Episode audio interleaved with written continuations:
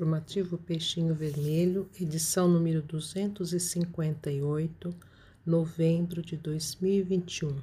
Coluna Espiritismo e Mídia, por Juliana Chagas. Influências espirituais e redes sociais.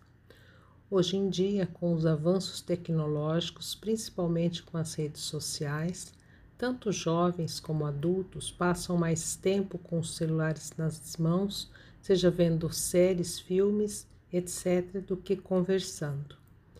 E ainda as redes sociais oferecem espaços a todos para exporem seus sentimentos, por isso, muitas vezes, por depararmos com pessoas que optam por espalhar o amor, as boas novas, enquanto outros optam por disseminar o preconceito, o ódio.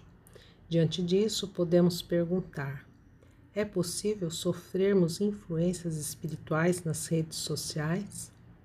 O dicionário define a palavra influenciar como o ato de ordenar uma atitude, um pensamento, um sentimento.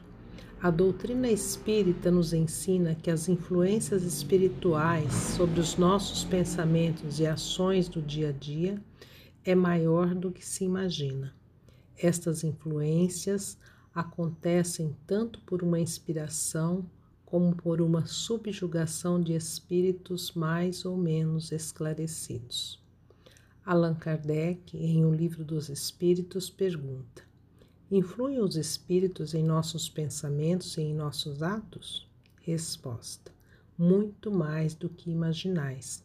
Influem a tal ponto que, de ordinário, são eles que vos dirigem. Livro dos Espíritos, questão 459.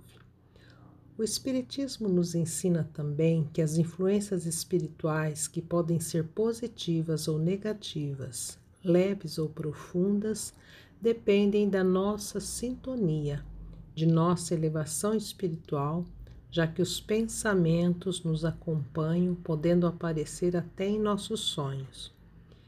E ainda devemos sempre lembrar que o pensamento é um fator determinado para aproximar ou afastar essas ondas vibracionais. Por exemplo, quantas vezes não nos deparamos com post de ódio nas redes sociais? Por meio de suas afinidades vibratórias, espíritos obsessores podem utilizar um espírito encarnado que tem perfil no Facebook para dissipar o ódio, o rancor. Como vimos acima, por meio dos pensamentos, podemos atrair tanto os bons espíritos como os maus. A partir do momento em que geramos o ódio nas redes sociais, passamos a atrair espíritos simpatizantes deste mesmo sentimento, espíritos que possuem tendências semelhantes. Esses espíritos se aproveitam desta abertura mental para assim manipular e influenciar os nossos pensamentos, as nossas atitudes, criando assim uma tensão social através das redes sociais, além de gerar uma instabilidade emocional. Por isso, é muito importante desenvolvermos um controle sobre nossas emissões e recepções mentais. Por exemplo, sempre pense de modo positivo. Selecione aquelas que passam paz e harmonia. Como evitar pensamentos negativos? O bom senso é sempre o melhor caminho. Por isso, Olhe sempre todos os lados de um determinado assunto. Mostre a sua opinião de maneira construtiva e elucidativa. Além disso, evite falar coisas negativas. Respeite o nível de evolução de cada um. Compartilhe o amor, as boas ações, a paz. Faça a leitura do Evangelho e, o mais importante, desenvolva o autoconhecimento. O conhecimento de si mesmo é, portanto, a chave do progresso individual. Mas direis: como pode alguém julgar-se a si mesmo?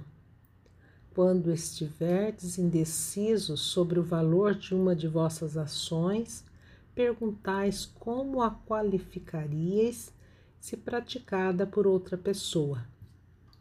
Se a censurais nos outros, ela não poderia ser legítima caso fosseis o seu autor, pois Deus não usa de duas medidas na aplicação de sua justiça.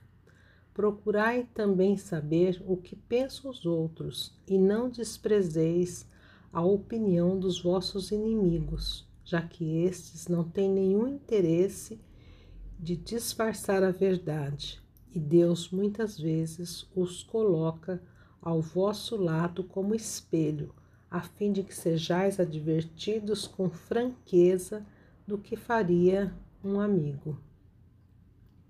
Aquele, pois, que tem o desejo de melhorar-se, perscrute sua consciência a fim de extirpar de si as más tendências, como arranca as ervas daninhas do seu jardim.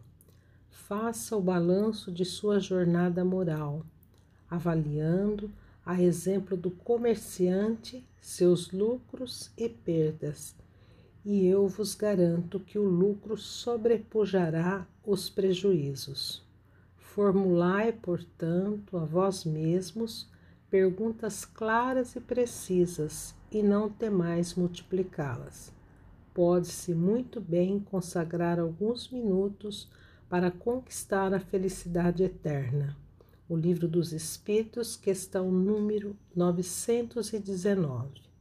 Fontes Espiritismo da Alma, Mensagem Espírita, texto transcrito por Nelson Schlosser.